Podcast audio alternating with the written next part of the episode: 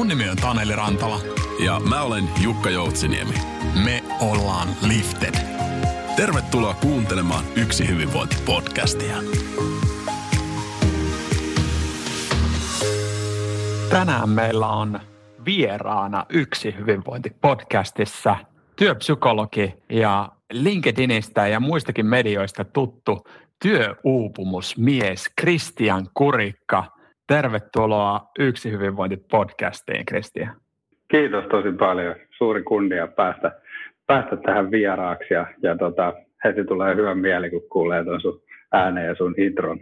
Mahtava kuulla. Kiva päästä juttelemaan sun kanssa. Meillä on ollut tässä nyt sinänsä myöskin kiitollinen tilanne, että me ollaan päästy juttelemaan viime aikoina vähän enemmänkin, koska Kristian on liittynyt Lifterin valmennustiimiin myöskin tässä ihan vähi, lähiaikoina. Joo, joo hienoa, hienoa, että on päässyt vähän jo tutustumaan muihinkin tyyppeihin. Odotan innolla. Kyllä.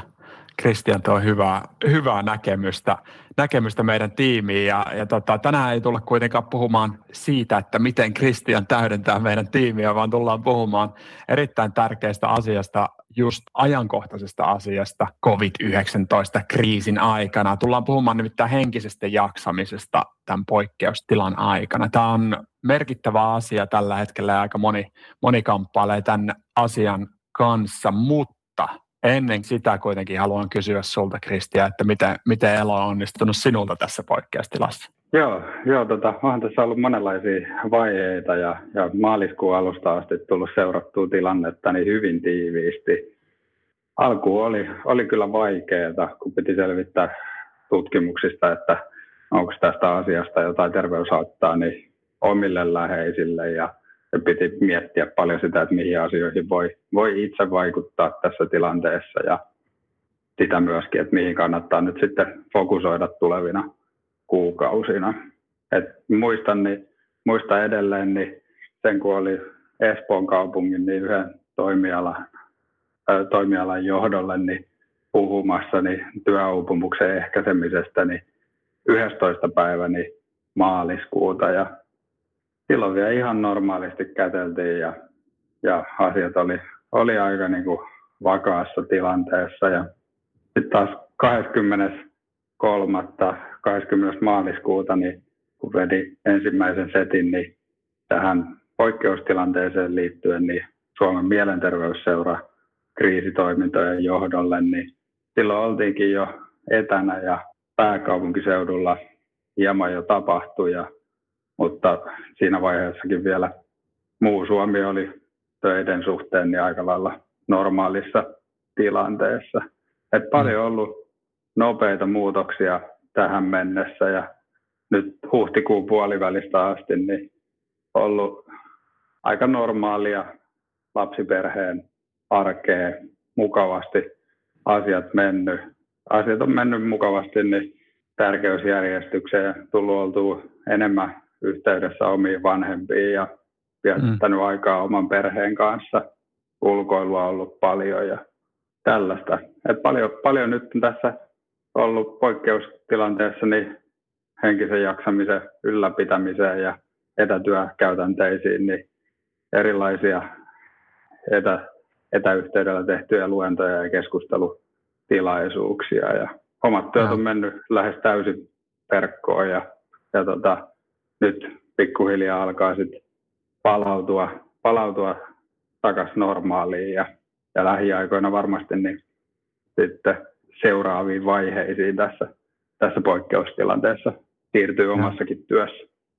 Just näin, se on hyvä, hyvä, kuulla, hyvä kuulla, että hommat on mennyt eteenpäin niin kuin positiivisellakin tavalla. Ja, ja tota, ää, se on jännä huomata tuolla ulkona, kun kävelee, niin tämä tilanne alkaa tuntua jollain tavalla myöskin jo jo normaalilta ja, ja sinänsä niin kuin, tässä, onhan tässä niin kuin paljon, paljon haasteita, mutta jollain tavalla tuntuu siltä, että mennään, mennään kuitenkin monella tavalla eteenpäin. Se on, se on hauska, hauska kuulla, kun se itse asiassa sanoi, että on 11. päivä tota, maaliskuuta. Sehän oli aikamoinen, niin kuin voisi sanoa, käännöspäivä tai ehkä 12. päivä maaliskuuta oli vielä, vielä isompi. Et silloin kyllä tapahtui isosti.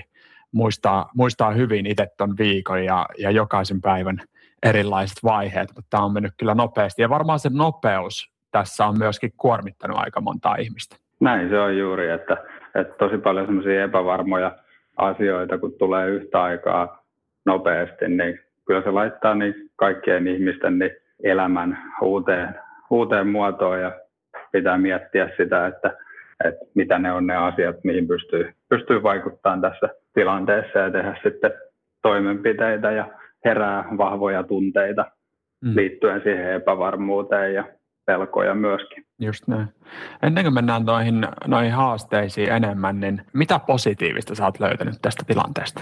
Kyllä se selkeästi on niin kuin laittanut oikeisiin mittasuhteisiin niin semmoisia asioita, mitä elämässä on, että arvostaa tosi paljon enemmän ehkä omaan perheeseen liittyvää aikaa ja, ja tota, sitten kun on ollut vähemmän omien vanhempien kanssa fyysisesti tekemisissä, niin, niin on tullut mietiskeltyä myöskin sitä, että kuin tärkeitä he on omalle mm. itselle.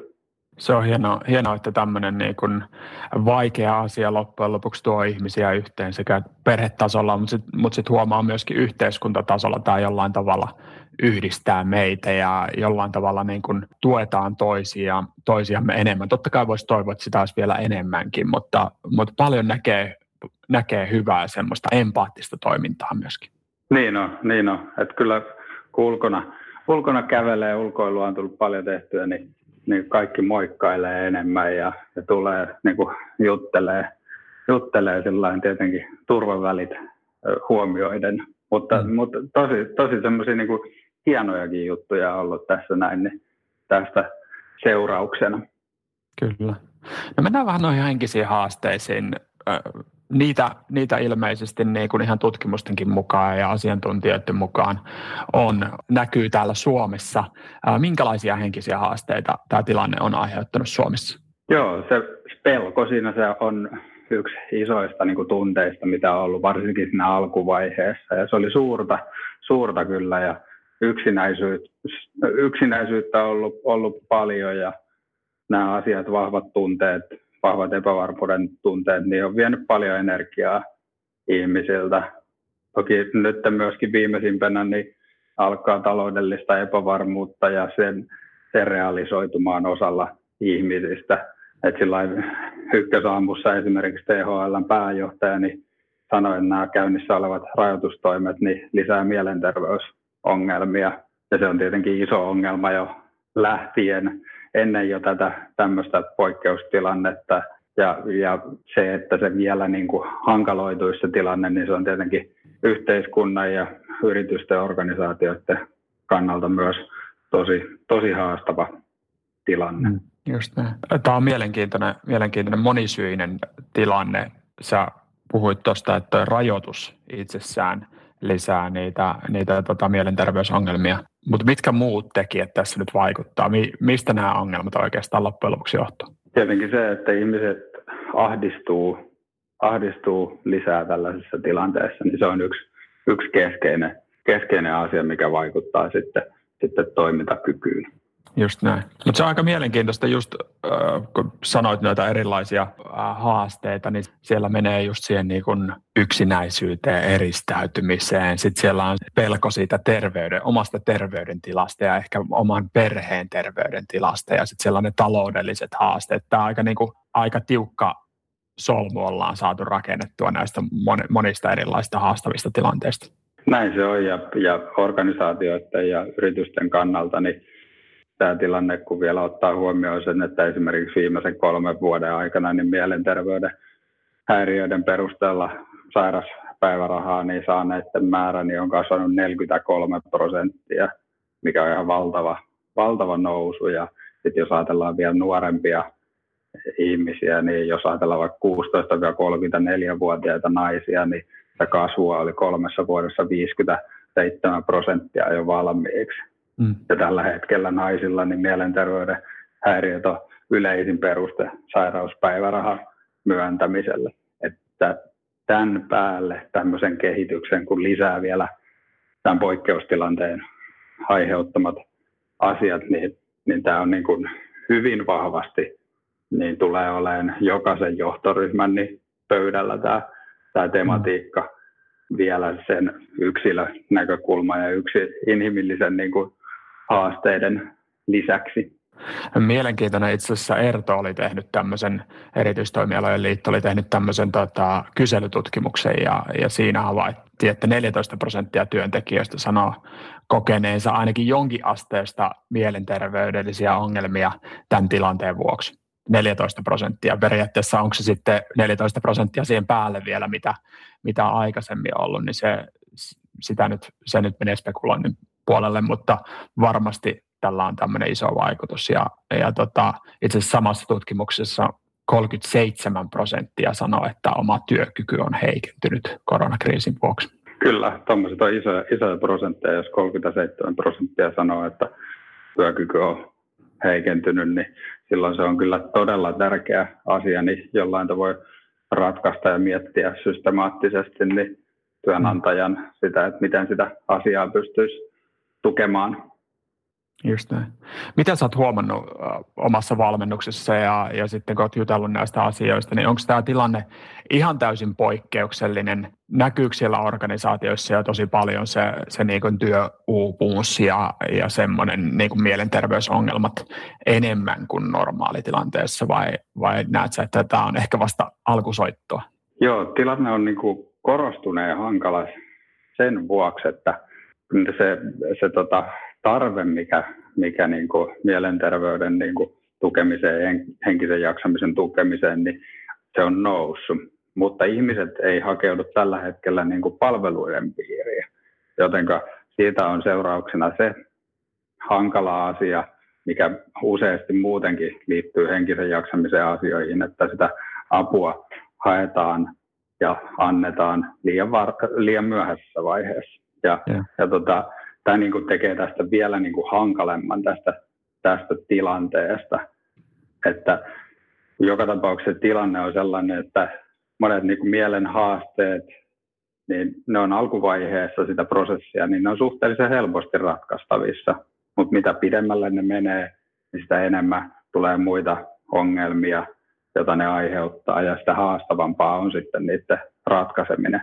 Että on niin kuin selkeästi tämmöinen niin kertautuva haaste tällä hetkellä, mikä on niin kuin ongelmallista ja todennäköisesti niin luo sitten jossain vaiheessa semmoisen niin isomman ja korostuneemman hankalan tilanteen vielä, joka olisi tosi tärkeää, että organisaatioilla olisi, olisi jo valmiiksi mietityt, mietityt niin kuin suunnitelmat siihen tilanteeseen ja he olisi se aktiivinen osapuoli, joka panostaisi tähän. Se on tämmöisillä niin kuin esimerkiksi ryhmämuotoisilla interventioilla, jos kerta yksilöt ei itse niin hyvin, niin tällä hetkellä niin kuin hae apua niihin mm. haasteisiin. Mistä se johtuu, että tämä kynnys on kasvanut ihmisillä pyytää apua tässä tilanteessa?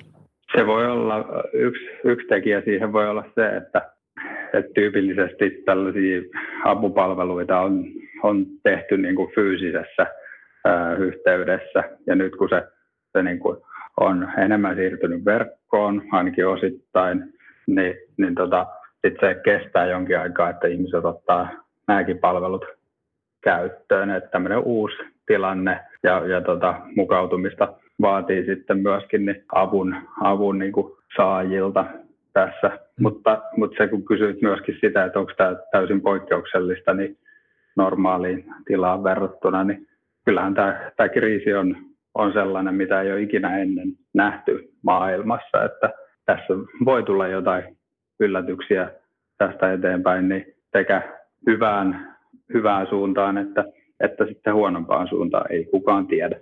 Mekin joudutaan tässä keskustelussa nyt tukeutumaan vahvasti spekulaatioon ja, ja tota, muiden asiantuntijoiden tota, näkemyksiin ja tutkimustuloksiin, että et mehän ei olla sinänsä mitään korona, korona-asiantuntijoita täällä kuitenkaan. Joo, ei olla. Ei olla. Että itse on psykologi ja sitä kautta niin tämä henkisen jaksamisen niin puoli niin on, on tuttua, tuttua kyllä, mutta, mutta en, ole, en ole infektiolääkäri.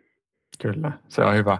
Hyvä meidän kaikkien muistaa tässä, tässä keskustelussa aina, ei ainoastaan tässä keskustelussa, vaan myöskin tuolla sosiaalisessa mediassa. Että se on hienoa, että Suomessa, Suomessa tukeudutaan vahvasti tuohon tutkimukseen ja asiantuntijoiden näkemykseen. Mun mielestä se on, se on oikea, oikea suunta.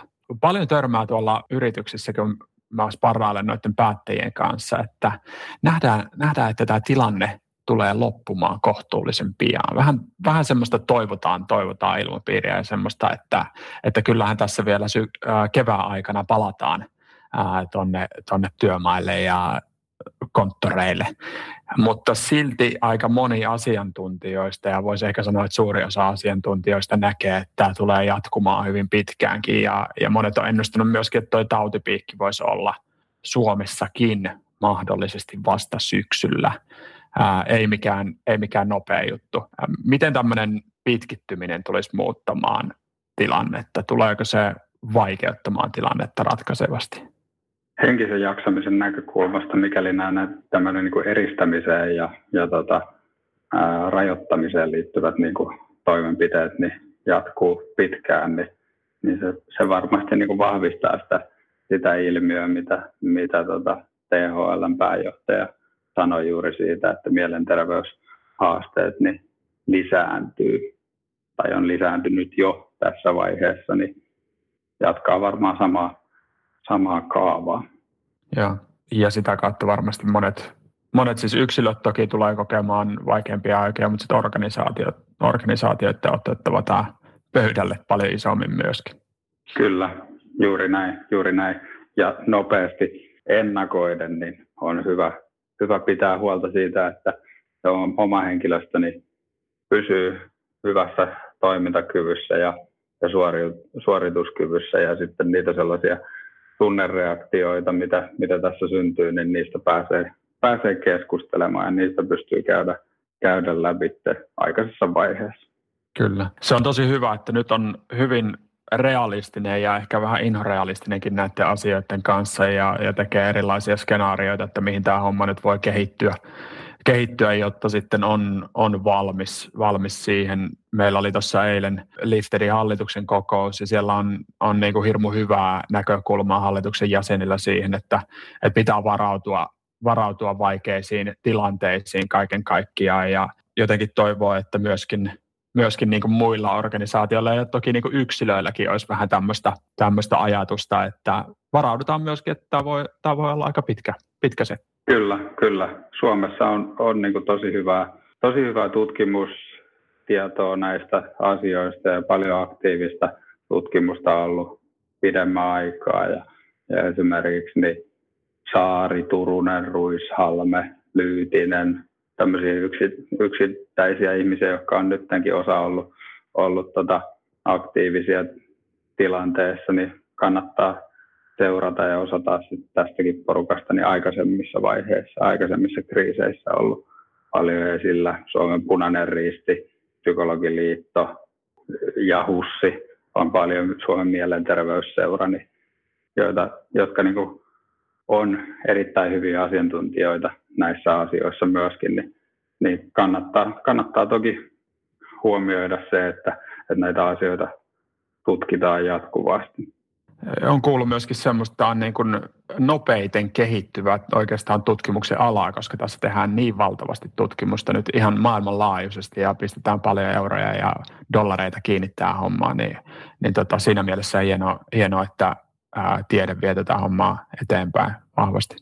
Kyllä, ilman muuta näin, että, että sinänsä niin kuin tämmöisen, tällainen kriisitilanne, niin paljon on ollut ennenkin kriisejä ja ja tässä nyt kun puhutaan tällainen niin kuin tämmöistä äkillisestä kriisistä, niin, niin yleensä, yleensä niin kuin on aika semmoinen hyvä konsensus kyllä siitä, että minkälaisia vaiheita tällaiseen tilanteeseen liittyy, että se alkaa sillä shokkivaiheella ja sitten on, siihen liittyy, liittyy tiettyjä niin kuin standardireaktioita usein ihmisillä. Toki siinä on paljon yksilöllistä vaihtelua, mutta sitten sitä seuraa se reaktiovaihe ja ja sitten tulee työstämisvaihetta ja, ja sitten on sitä uudelleen suuntautumisen ja normalisoitumisen niin kuin vaihetta.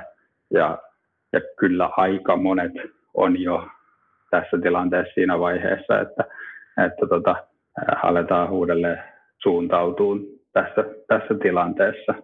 Mutta toki ihmiset, ihmiset voi olla erilaisissa vaiheissa tässä näin tämän asian, asian suhteen. Se on hyvä, hyvä ymmärtää meidän, kun toimitaan yhteydessä muihin ihmisiin. Ja sehän ei ole kuitenkaan ihan täysin poistunut se, että meillä on, on kuitenkin yhteys muihin ihmisiin ja, ja ihmiset on käy, alkanut käyttämään teknologioita siihen, että pystyy, pystyy käymään tätä sosiaalista kanssakäymistä.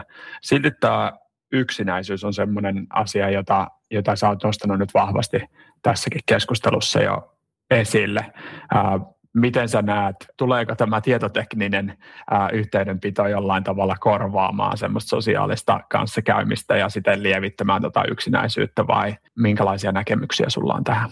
Kyllä se, kyllä se osittain niin sitä tekee, mutta, mutta tietenkin ihmisillä on semmoinen syvällä oleva tarve niin olla myöskin fyysisessä yhteydessä niin toisiin ihmisiin, että, että sen niin kuin täydellisesti niin kuin näin näkkiä niin kuin muuttuminen, niin se on ehkä epärealistinen skenaario, mutta, mutta kyllähän tietenkin nyt niin kuin organisaatioit ja yksittäiset ihmiset on ottanut niin paljon erilaisia te- uusia teknologioita käyttöön ja, ja tota, videopuhelua soittelee nykyään jo hyvinkin jäkkäät ihmiset, jotka ei välttämättä niin aikaisemmin käyttänyt ikinä mitään tämmöisiä teknologisia, teknologisia välineitä ja he saa sitten lievitystä siihen yksinäisyyteensä sitä kautta, että, että osittain auttaa tilanteessa, mutta ei varmastikaan niin kuin muuta mitään ihmisen niin kuin sellaisia syvällä olevia asioita. Ja, just näin. Miten jos mennään noihin ratkaisuihin vähän? vähän tota, lähdetään avaamaan tätä solmua ja vyyhtiä tästä. Mitä yksilö voisi tehdä varmistaakseen henkisen hyvinvoinnin tässä poikkeustilanteessa? Yleisesti sellainen, sellainen asia, että puhuu siitä asiasta ja, ja myöskin, että organisaatiot ja esimiehet ja johto niin tarjoaisi myös sellaisia mahdollisuuksia, että ihmiset pääsisivät niistä puhumaan, niin se on tosi tärkeää. Sitten on sellaisia normaaleja ihmisen reaktioita, että jos on esimerkiksi tapahtuu joku kriisitilanne, kuten tässä tilanteessa nyt, tämä jo lähtökohtaisesti on kriisi ja sitten tämä voi liittyä myös jotain elämänkriisejä sitten äkillisiä tapahtumia nyt, niin ihan itkeminen on yksi esimerkki siitä, että jos, jos itkettää, niin silloin yleensä kannattaa, kannattaa olla sellainen mahdollisuus ja tehdä asioita, pitää huolta itsestään fyysisesti ja, ja henkisesti. Ja, ja myöskin sellainen on tosi tärkeää organisaatioissa, että, että saa myös iloita, että osassa organisaatioista, mä nyt kun olen käynyt tosi paljon luennoimassa ja pitämässä keskustelutilaisuuksia niin kuin asiaan liittyen, niin, niin on vähän menty semmoiseen moodiin, että, ei saisi olla niin kuin kivaa nytten, mikä on tosi mm. haitallista sitten. Kun on käynyt tässä just paljon pitämässä erilaisia keskustelutilaisuuksia, niin, niin tota osassa organisaatioista on hahmotettu paremmin se, se että, että tota, siitä on hyötyä tällaisessa tilanteessa, että vahvistetaan sellaista hauskaa tekemistä siinä, joka luo sit lisää yhteenkuuluvuutta, niin se organisaatioissa, osassa organisaatioista, niin on ehkä menty vähän liian sellaiseksi niin kuin tota, että kun on kriisi, niin ei saa hassutella linjalle, mistä on sitten niin varmasti kyllä haittaa. Että tällaiset, tällaiset asiat niin on hyvä, hyvä pitää niin kuin se hauskuus myös mukana, vaikka se ei, ei tota, niin, niin paljon, niin siihen ei välttämättä niin kuin rohkaista muualla. Onko se sitä, että ollaan, pyritään olemaan empaattisia ihmisiä kohtaan ja, ja niitä ihmisiä kohtaan, jotka kärsii ja sitten tavallaan vedetään sitä omaakin, omaakin suupieltä sitten pikkasen alaspäin, aiheuttaen negatiivisia vaikutuksia loppujen lopuksi? Kyllä, siitä mä uskoisin, että on kyse, että sinänsä niin kuin Liftedin toiminta, niin, niin tota, joka on aina tosi positiivista, niin se sopii hienosti mun mielestä tähän, tähän niin ajahetkeen. Loistavaa, hyvä kuulla. Sä itse asiassa puhuit tuosta, että pitää huolta henkisestä ja, ja tota, fyysisestäkin hyvinvoinnista. Avaatko vähän noita? Minkälaiset sun mielestä on sellaisia juttuja, mitä voisi vois tehdä tässä tilanteessa nyt, nyt tota, näissä olosuhteissa? Keskeistä on sellainen keskittyä myös niihin asioihin, joihin voi vaikuttaa ja, ja pistää vähemmän fokusta niihin, mihin aidosti ei pysty vaikuttamaan kuuntelu, toisten ihmisten kuuntelu olla tukena, tukena niin kuin toisille työyhteisön jäsenille on tärkeää. Sitten etenkin esimiehille on keskeistä ja johdolle se, että toimii sellaisena turvahahmona, luo sitä turvallisuuden tunnetta, vahvistaa sitä viestinnän selkeys ja säännöllisyys on hyvin keskeistä. Sellaiset asiat, mitkä resilienssiä niin tunnetusti vahvistaa, eli tällaista niin kuin, ää, joustavuutta ja tämmöistä kimmoisuutta, että jos tulee joku vastoinkäyminen, niin pääsee siitä eteenpäin. Ja sellaisia asioita on se turvan tunteen vahvistaminen ja rauhoittuminen siinä, siinä, siinä arjessa ja, ja semmoinen pärjäävyyden tunteen vahvistaminen, yhteenkuuluvuus, mm. toivon muistaminen. Ja, ja sitten tietenkin tämmöiset positiiviset hyvinvointirutiinit ja, ja se työ, työn aloitus ja lopetus jollain tietyllä tavalla. Sitten on hyvä myöskin muistaa, muistaa monet organisaatiot tekee ja monet ihmiset tekee todella merkityksellistä työtä, niin välillä pysähtyä sitäkin senkin äärelle, että, että sillä mm. työllä on niin kuin suuri tarkoitus ja se auttaa jaksamaan sitten myös siinä tehtävässä. Mm. Kyllä. Paljon hyviä juttuja. Me haluan tarttua vähän noihin, noihin rutiineihin yksilön näkökulmasta nimenomaan. Aika monella ihmisellä on sellainen tilanne, että ne omien vanhojen hyvien rutiineja ja huonojenkin rutiineja alta on vedetty vähän mattoa alta. Ja, ja nyt joudutaan ja päästään muodostamaan uusia rutiineja ja tapoja omaan elämään melkein puhtaalta pöydältä. Näetkö, että tässä on nyt niin kuin ihmiset kokee tämän positiivisena mahdollisuutena vai, vai sitten meneekö ihmisten tavat huonompaan suuntaan tässä tämmöisessä poikkeustilanteessa?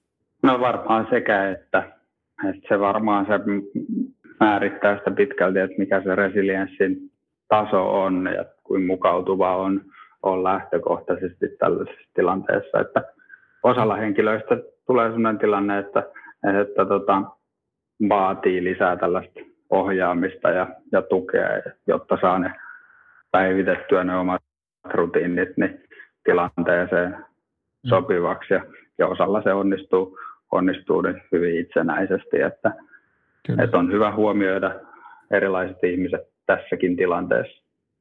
Just näin. Ja tämä tilanne varmasti nyt ainakin tästä etätyöstä johtuen, eristäytymistä johtuen, niin vaatii ihmiseltä enemmän itsensä johtamisen ja itseohjautuvuuden taitoja ja kyvykkyyksiä kuin koskaan aikaisemmin. Siitä on tullut puhuttua, puhuttua aika paljon näissä etätyövalmennuksissa ja, ja monet tarvitsee apua. Joillekin tämä on pikkusen helpompi muutos kuin, muutos kuin toisille.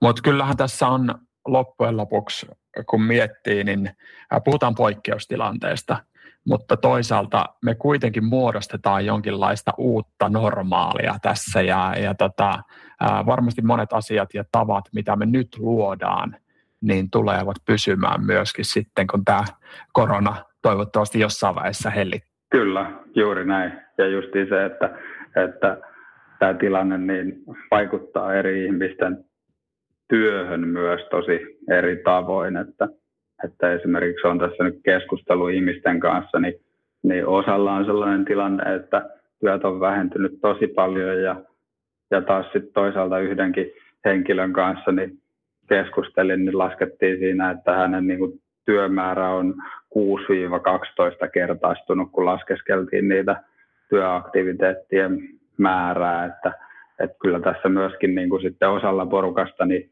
tulee suurta, suurta riskiä siihen, että, että voi tulla ylikuormittumista ja, ja jonkinlaisia uupumusoireita niin kuin työstä. Ja varmaan nämä lomautukset myöskin sitten osaltaan vaikuttaa siihen tosi paljon, että joudutaan lomauttamaan porukkaa taloudellisista syistä, mutta sitten työ, töitä saattaa olla edelleenkin, jos ei sama määrä, niin, niin kuitenkin niin kuin merkittävästi enemmän yksilöä kohti. Kyllä, kyllä. Ja esimiehille tämä on tietenkin myöskin niin hyvin haastava tilanne ja sinne. Se on yleensä se porukka, jonka, jonka tuki unohtuu hyvin, hyvin tehokkaasti, että, että tällaisessa muutostilanteessa, kun, kun tulee käytyä niitä konsultoimassa, niin erilaisissa muutostilanteissa myös, niin se on hyvin tyypillistä, että se on vähän sellainen purukumi kahden, kahden niin kuin välissä, että ylinjohto tekee, tekee nopeita kriisijohtamisen niin toimenpiteitä ja, ja sitten, sitten väli, välijohto pitäisi jollain tavoin saada ne käytäntöön ja jollain tavoin yhteistyössä niin tiimin jäsenten kanssa, niin se mm. yleensä luo tosi ison paineen sitten, sitten esimiehille ja, ja yleensä oletetaan, että esimiehet on se porukka, joka jaksaa joka mm. tapauksessa, mutta sehän ei tietenkään mitenkään pidä, pidä niin kuin täysin paikkaansa, että hekin tarvitsee sen, sen oman tuen siihen, siihen tilanteeseen. Kyllä. Eilen just, just tuossa vedettiin kahden ja puolen tunnin valmennus yhden, yhden esimiesjoukon joukon kanssa ja se oli mielenkiintoista, kun päästiin keskustelemaan avois, avoimesti siitä, että minkälainen tilanne kullakin on ja, ja miten kukin kokee tämän haastavaksi ja minkälaisia haasteita siellä on. Niin siellä tuli todella paljon aha-elämyksiä toisille esimiehille ja, ja sitten toisaalta niin kuin paljon helpot, helpotusta siinä, että helpottuneisuuden tunnetta siinä, että pääsee nyt jakamaan ja pääsee kertomaan, että tässä on niin kuin itselläkin vaikeita tilanteita, ää, mutta sen lisäksi pitää sitten pitää vielä huolta näistä muista, muista ihmisistä ja tukea parhaansa mukaan. Kyllä, ja, ja jos on tällainen tilanne, kuten kerroin sitä yksittäistapauksesta, että, että 6-12 kertaistuu yhtäkkiä työmäärä, niin, niin ilman niin kuin niiden prioriteettien uutta tarkastelua ja työtapoja ja työjärjestelyiden muutoksia, niin se on, se on niin kuin täysin varmaa, täysin ilmeistä, että tulee työuupumus, jos se jatkuu hirveän pitkään se, se tilanne. Että tällaisessakin tilanteessa on hyvin tärkeää se, että katsotaan niitä organisaation toimintatapoja ja prosesseja kuntoon. Ei mennä vielä siihen, että miten esimies voisi tukea, tukea yksilöitä, mutta miten esimiehen, mitä hänen tulisi huomioimaan itse, jotta hänen henkinen hyvinvointi pysyisi huomissa nyt tässä vaiheessa? Joo, tuohon niin tekisi mieli sanoa, että, että lukee, lukee mun, mun oppaan tuosta asiasta. Niin Noniin. kristiankurikka.comista. Siellä, siellä on justiin esimiehelle. Niin Tähän tuli niin. ihan, ihan orgaanisesti tuli hyvä, hyvä blogi tähän. Aivan, aivan täysin lapaan pelasit tämän, tämän kysymyksen. Mutta äh, kristiankurikka.fi, sanoitko näin? kristiankurikka.com. .com, kannattaa sieltä käydä. Loistavaa, hyvä. Äh, siis ehdottomasti esimiehillä on tosi, tosi ratkaiseva tilanne tässä kaiken kaikkiaan sekä niin kuin yksilöiden näkökulmasta, mutta sitten just, että pystyy pitämään sitä omasta hyvinvoinnistaan huolta. Ja, ja varmaan nuo samat vinkit, mitä tuossa äsken, äsken tota, juttelit, niin pitää, pitää myöskin paikkansa esimiehillä, mutta tutkimusten mukaan esimiehillä on pikkasen, pikkasen enemmän stressiä normaalisti kuin muilla keskivertoihmisillä. Heillä on pidempiä työpäiviä, heillä työaika ja vapaa-aika sekoittuu enemmän ja, ja nyt kun ollaan tämmöisessä erikoistilanteessa, niin nämä vielä eskaloituu entistä enemmän. Et siinä mielessä kannattaa pysyä hyvin pulssilla myöskin sen oman jaksamisen kanssa, jos, jos olet esimies. Ja sitten toisaalta, jos et ole, niin ymmärtää myöskin sitä oman esimiehen roolia. Näin on, näin on. Mitä sitten, niin kuin esi, mitä esimies voi tehdä, jotta oma tiimi voi hyvin ja selviytyy, kukoistaa tässä tilanteessa? Joo, jonkin verran tulikin niitä resilienssiä ja yhteenkuuluvuuden ja sellaisen työyhteisön toiminnan, sosiaalisen toiminnan niin tapoja käytyykin läpi. Mm. Niiden lisäksi tietenkin just työjärjestelyiden, organisaatioiden, organisaation rakenteiden läpikäynti ja tehtävän kuvio, kuvien yksityiskohtainen läpikäynti, prioriteettien määrittäminen tässä uudessa tilanteessa, niin tämän, tämän tyyppiset asiat on ne, mitkä, mitkä yleensä sitä sitten määrittää, että käykö siinä hyvin vai huonosti. Monet noista asioista on sellaisia, että jos nämä ei ole kunnossa, niin varmaan tulee sitä kuormitusta, mutta myöskin paljon semmoista, niin kuin, semmoista epävarmuutta ja turhautumista, jos nämä ei ole kunnossa, koska yksilöt joutuu kuitenkin nyt yksin priorisoimaan omaa työtään enemmän ja johtamaan omia resurssejaan enemmän, joten noin on tärkeitä, erittäin tärkeitä. Sellainen, mitä me jäin miettimään tuosta justiin, mikä monesti on niin kuin haastava, haastava niin kuin esi, esimiehille tämmöisessä etätyön johtamisessa ja, ja tota, haastavaa, mitenkä tukee tukee tuota työntekijää, niin tällaisessa tilanteessa niin pitäisi tukea sit kaikkia jollain tavoin, jotka tarvitsee apua siihen itsensä johtamiseen niin jonkinlaisilla niin kuin viikkosuunnitelmilla. Mutta se pitää tehdä sillä tavoin, että, että se työntekijä ei koe, että hänen ei luoteta. Mm. Että sellainen niin kuin liiallinen monitorointi tällaisessa tilanteessa on myöskin hyvin niin kuin vaarallista. Että sen takia mm. se, se johtamistapa pitää olla hyvin tämmöinen palveleva johtaminen, missä kysytään, että miten, miten voisin olla avuksi ja, ja mitä kysyä esimerkiksi siltä tiimin jäseneltä, että mitä esteitä tunnistaa työn sujuvalle tekemiselle ja miten voisi auttaa vähentämään niitä esteitä. Että tällaiset mm. asiat on, on hyvin, hyvin keskeisiä. Se on mun mielestä itse asiassa aika hyvä kehitys nyt siinä mielessä, kun mennään sieltä toimistolta etätöihin, niin ehkäpä päästään keskittymään enemmän siihen siihen, että luotetaan ihmisiin ja, ja keskitytään niihin tuloksiin, mitä saadaan aikaiseksi, eikä, eikä se mene semmoisiin pinnallisiin asioihin ja mikromanageeraukseen. Et nyt, nyt esimiehillä on hyvä paikka myöskin ää, ottaa se seuraava askel ja, ja antaa sitä luottamusta ihmisille pikkusen enemmän ja just käyttää tuommoisia työkaluja, mitä, mitä hienosti tuossa kerroit ää, valmentavampaan esimiestyöhön niin sanotusti. Kyllä, toi on ehdottomasti se, niin kuin se, se tota, positiivinen mahdollisuus, mitä tämä tilanne pitää sisällänsä. on täysin samaa mieltä siitä. Kyllä. Mutta se on, se on haastava tilanne monella tava, tavalla ja sitten toisaalta itse kannustaisi ainakin myöskin ää, yksilöitäkin kommunikoimaan avoimesti esimiehen suuntaan myöskin, jotta hänellä, häneltä sitten niin kuin, tai tämmöinen niin luottamus rakentuu, rakentuu molemmin puolin niin sanotusti, että esimies voi luottaa siihen, että sä kerrot, miten asiat etenee ja jo, sä kerrot, jos sulla on haasteita ja tällä tavalla, että siinä on semmoinen niin hyvä vuorovaikutteinen suhde. Et siihen, siihen kyllä kannustan kaikkia ihmisiä itse. Kyllä, samaa mieltä tästäkin.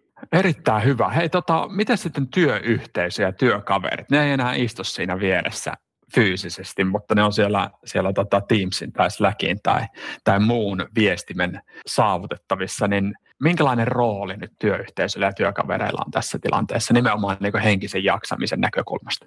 Joo, sama, samantyyppistä apua pystyy kaikki työyhteisön jäsenet antaa toisilleensa just, just siihen liittyen, että, että pystyy sitä resilienssiä vahvistamaan, sitä rauhoittumista, tukea niitä ihmisiä tekemään hyviä valintoja siinä työn suunnittelussa ja työn rajaamisessa ja, ja olla, olla yhteydessä toisiin ihmisiin. Ja, ja paljon esimerkiksi on erilaisia virtuaalikahveja nyt, missä organisaatioissa tehdään tällä hetkellä. Ja, ja tota, voi olla yhteydessä ihan, ihan samalla lailla kuin aina ennenkin, vaikka ei ollakaan siinä metrin päässä toista. Että sinänsä niin kuin samanlaiset asiat kuin ennenkin. Mm. Monet on puhunut siitä, että semmoinen rento läpän heittäminen ja, ja semmoinen niin rento kanssakäyminen on pikkasen vähentynyt, vähentynyt tässä viime aikoina. Onko sinulla jotain hyvää täsmälääkettä tähän tilanteeseen? Monessa organisaatiossa on otettu ihan tällainen niin kuin jopa päivittäinen niin virtuaalikahvihetki, jossa just on ideana se, että, että se ei jäisi se, se, niin kuin se sosiaalinen puoli niin siitä pois siitä työstä ja siitä ei tulisi liian niin kuin asiakeskeistä siitä, koska joka tapauksessa se psykologinen turvallisuus, mikä, mikä tota, ihmisten välillä on, niin siitä on hyötyä siinä työssä menestymisen kannalta. Kyllä kyllä, ehdottomasti. kannattaa käyttää noita, noita tota, yhteisiä hetkiä, oli ne sitten kahvihetkiä tai, tai jotain niin kuin me ollaan esimerkiksi kokeiltu tämmöistä niin kuin yhteistä virtuaalista lautapelisessioa. Se on, se on toiminut tuonne semmoista letkeyttä siihen meininkiin, mutta mun mielestä myöskin hyvä tapa itse asiassa tuoda noihin palavereiden alkuihin tai loppuihin jotain pientä, kevyttä, avaavaa ää, tai, tai semmoista niin kuin lopettavaa ää, ehkä joku kysymys, joka pikkasen avaa ihmisiä, henkilökohtaisia juttuja ja pystyy vähän niin kuin kertomaan, kertomaan kivoja juttuja, niin mun mielestä se on semmoista kivaa orgaanista ää, hyvää keskustelua, jota ehkä normaalisti syntyisi silloin, kun siirrytään sinne kokoushuoneeseen tai lähdetään sieltä kokoushuoneesta. Miten sitten, jos miettii organisaation näkökulmasta? Miten organisaatio, nyt ollaan vähän puhuttu työkavereista, työyhteisöstä, ollaan puhuttu esimiehistä, mutta voitaisiko niin johtotasolla ja organisaatiotasolla vielä ää, jollain tavalla reagoida enemmän tähän tilanteeseen, jotta ää, ihmiset jaksaisi paremmin? Hyvin keskeistä on, on just ne sujuvat työprosessit, toimivat organisaatiorakenteet, että, että jos toimintaympäristössä niin tulee jotain muutoksia, niin nämä kaikki asiat pitää muuttaa vastaamaan sitä. Ja se muutos on tärkeää tehdä niin yhdessä henkilöstön kanssa. Että sinänsä niin tilanne on samanlainen kuin, kuin tuota, myös normaaliolosuhteissa, mutta, mutta sitä, sitä tota, tilannetta niin pitää tietenkin tarkastella sitten, sitten aina sen kulloisenkin toimintaympäristön mukaan ja antaa aikaresurssia myöskin niin näihin, näihin tota, rohkaista käyttämään aikaa henkisen hyvinvoinnin teemojen niin toteuttamiseen. Tuo oli hyvä, hyvä pointti tuo yhdessä henkilöstön kanssa. Semmoista niin yhteis, yhteiskehittämistä. Se on varmasti niin tuo ihmisillä semmoista, me olemme tässä tilanteessa yhdessä ja johto ei vaan sanelle näitä juttuja, vaan lähdetään ratkaisemaan. Ja yleensä sieltä löytyy sitten paljon parempiakin ratkaisuja, kun mennään sinne yksilön tasolle, kun että sieltä norsulutornista huudellaan, huudellaan hyviä ratkaisuja yksilötasolla. Kyllä, juuri näin. Juuri näin. Ja, ja tota, miettiä sitä, että mitä, mitä on semmoisia sujuvan työn tekemisen esteitä ja poistaa niitä niitä siitä yhtälöstä, niin silloin, silloin yleensä on helpoin, helpoin sitten suorittaa niitä tehtäviä ja saada hyviä tuloksia aikaiseksi. Keskeistä on se, että, että jokainen ihminen tuntee ne, ne tota, se organisaation ja oman toiminnan keskeisimmät prioriteetit ja ne käydään ne tehtävän kuvat aina läpi niin suullisesti ja kirjallisesti, niin sillä tavoin, että, että se on sitten ymmärrys molemmin puolinen siitä, että mitä organisaatiohenkilöltä odottaa ja mitkä on taas sitten sen, sen tota yksilön odotukset. Mikä on sun mielestä semmoinen niin ensiaskel, jos kuuntelija huomaa, että hetkinen, eihän me olla tehty tämmöisiä kuvauksia ollenkaan ja eihän me olla mietitty näitä, näitä niin kuin yksilön rooleja ja tavoitteita, niin millä tavalla sun mielestä täm, tätä vyyhtiä voisi lähteä purkamaan? Samalla tavoin kuin normaalitilanteessa. Eli on, on, on paljon hyviä työkaluja, joilla pystyy systemaattisesti käydä, käydä organisaation toimintaa ja työprosesseja läpi henkisen kuormituksen näkökulmasta.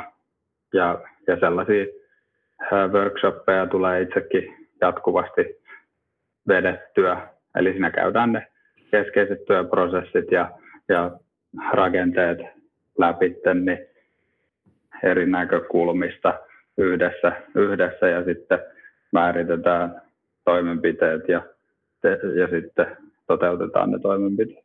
Hyvä konkreettinen tota, suunta varmasti monelle.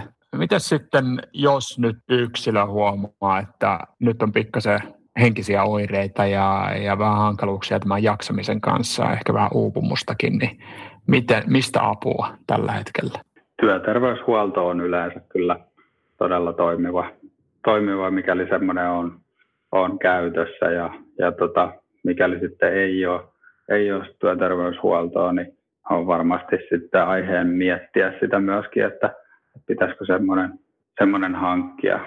Mutta tärkeää näissä asioissa olisi se, että tämmöisellä ennaltaehkäisevällä ryhmämuotoisella toiminnalla niin, niin annettaisiin tietyt valmiudet kaikille koko henkilöstölle. Ja sitten tällaiset yksilö, yksilötilanteet pystytään yleensä hyvin niin työterveydessä niin esimerkiksi ratkaisemaan. Mitä tämmöisessä ryhmämuotoisessa ennaltaehkäisevässä koulutuksessa tai, tai tota, tilaisuudessa niin tulisi käydä läpi?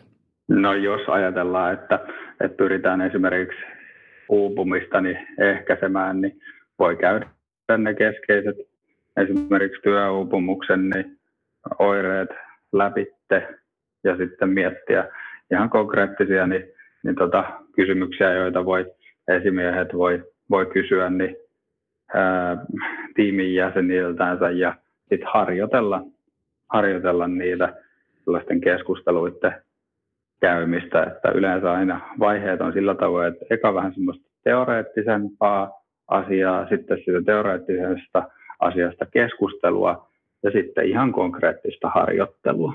Kuulostaa erittäin hyvältä. Mahtavaa. Hienoja näkemyksiä ja mun mielestä tosi konkreettisiakin toimenpiteitä varmasti, mitä jokainen yksilö ja, ja organisaatio voi, voi lähteä viemään eteenpäin ja, ja tota, ottamaan seuraavia askeleita. Mä haluan kysyä sulta vielä tähän loppuun muutaman klassikkokysymyksen, jotka meillä on kulkenut vuosien läpi tässä podcastissa. Kuka inspiroi sinua tä- tällä hetkellä? Kyllä mulla on niin kuin, tota, paljon kavereita, jotka jotka inspiroi. Ja jos niistä nyt jonkun nostaisi esille vaikka pari kappaletta, niin Toivolla Juho on, inspiroi sen takia, että se on poikkeuksellisen fiksu ihminen, hyvin niin kuin aikaan saava tyyppi. Mä tykkään sellaisesta, että tehdään, tehdään sitten myös jotain sen miettimisen lisäksi. Esimerkkinä siitä niin mökkireissulta, niin se usein niin nousee saman tien herätestään ylös ja ehtii tehdä aamupalan muille sillä aikaa, kun muut vielä makoilee ja kerää itseensä siitä sängystä ylös. Ja sitten toinen, toinen tyyppi esimerkiksi, niin toinen kaveri Räsäsen Markku, niin on, on siitä hieno tyyppi, että sillä on aina tosi isot suunnitelmat ja, ja tota, se on mun mielestä tärkeää, että, että suunnitelmat ja tavoitteet on isoja, koska ne yleensä vaan osittain toteutuu, niin sitten se toteuma on aika paljon suurempi silloin, kun se on se itse tavoitekin ollut suurempi. Tällaiset, tällaiset pari, pari hienoa tyyppiä tulee mieleen. Markkoa en tunne henkilökohtaisesti, mutta Juho, Juhon tiedän ja on itse asiassa podcast-jaksokin tehty Juhon, Juhon kanssa. Puhuttiin työelämän trendeistä, kannattaa kuunnella se. Juho on kyllä erittäin fiksu, fiksu kaveri, niin kuin sanoit, ja aikansa. Seuraava klassikko kysymys. Mikä tapasi mahdollistaa sinun jokapäiväisen hyvinvoinnin? Ja voisi ehkä vielä tuoda sen tähän hetkeen nimenomaan nyt tässä poikkeustilanteessa.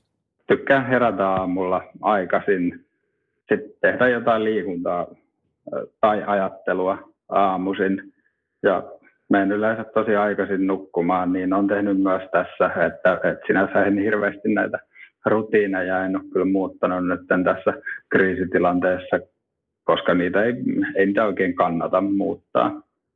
Ja, ja tota, sitten sellainen ehkä, mikä, mikä on huomannut, että, että monella ihmisellä niin ei ole käytössä, niin on se semmoinen niin kuin työn suunnittelu sen vireystilan mukaan, että, että yleensä pyrin, pyrin tekemään, olen realistisen kanssa, että mihinkä esimerkiksi kelloaikaa tyypillisesti minkäkinlaista työtä on, on hyvä tehdä ja yleensä tämän tyyppiset asiat, mitä, mitä on itsellä noita rutiineja, niin ne tuo sitten kaikkea hyvää muuta siihen elämään. Kuulostaa oikein hyvälle. Minkälaisen neuvon antaisit kymmenen vuotta nuoremmalle itsellesi? Joo, isompia suunnitelmia ja enemmän luottoa itseen. Erittäin hyvä, erittäin hyvä. Isompia suunnitelmia. Tuliko suunniteltua liian pieniä silloin? Tuli aivan liian pieniä suunnitelmia. Loistavaa. Kerro vielä Kristian, että missä sinua voi seurata sosiaalisessa mediassa helposti? LinkedIn on se, missä tulee nykyään kirjoiteltua eniten ja, ja tota, siellä kristiankurikka.com, niin siellä, siellä kanssa niin löytyy mun nettisivuilla asioita ja pystyy myös lataan sen, sen oppaan esimiehille, esimiesten tueksi niin tähän työopumuksen vähentämiseen ja, ja muutenkin henkisen hyvinvoinnin lisäämiseen organisaatioissa, että noista pääsee kyllä hyvin jo liikkeelle, että laittakaa vaan LinkedInissä niin, niin tota, kutsua hyvin matalalla kynnyksellä, niin keskustellaan mm. siellä. Loistavaa. Siellä työuupumusmies jakaa erinomaisia ajatuksia ja vinkkejä suosittelen sitä kaikille. Tota, tosiaan nyt Kristian on liittynyt Lifterin valmentajatiimiin ja Kristianin palvelut, luennot ja workshopit, noin no, mitä puhuttiinkin tuossa aikaisemmin, niin on myöskin saatavilla nyt meidän, meidän kautta ja Lifterin sivuilta. Et kannattaa, kannattaa sitä kautta myöskin olla yhteydessä ja, ja lähdetään muodostamaan teille sit mahdollisesti semmoista pakettia, joka, joka sitten vie teitä eteenpäin tämmöisessä vaikeassa tilanteessa myöskin. Tos, mä oon tosi innoissani siitä, että Kristian on liittynyt mukaan. Joo, tosi, tosi mukava niin, niin tehdä teidän kanssa yhteistyötä. O, oikein iloinen, iloinen joukko on ainakin aikaisempien kokemuksien mukaan. Just näin, loistava. Pidetään iloa, ilo yllä myöskin tässä, tässä ajassa. Ja nyt vielä haluan kuuntelijoille sanoa sen, että jos teillä on mitään kysymyksiä tai hyviä vierasehdotuksia, niin pistäkää ihmeessä meille viestiä. Mullekin voi pistää siellä LinkedInin puolella etsiä sieltä Taneli Rantala ja pistää viestiä matalalla kynnyksellä, niin kuin Kristianille myöskin. Ja, ja tota, hashtag yksi hyvinvointi, sitä seurataan, pistä kommenttia, suosittele tätä jollekin kaverille, joka hyötyisi tämän, hyötyisi tämän tota, podcastin kuuntelemisesta, niin saadaan hyvää sanomaa eteenpäin ja Suomi selviämään tästä haastavastakin tilanteesta. Tässä vaiheessa hei tosi paljon Kristian vielä sulle kiitoksia ja kiitoksia kaikille kuuntelijoille. Mahtavaa poikkeustilan jatkoa ja tästä selvitään yhdessä. Joo, terkut kaikille kuuntelijoille. Olen myös yksi kuuntelijoista, niin, niin toivotan itselleni myös hyvää päivän jatkoa.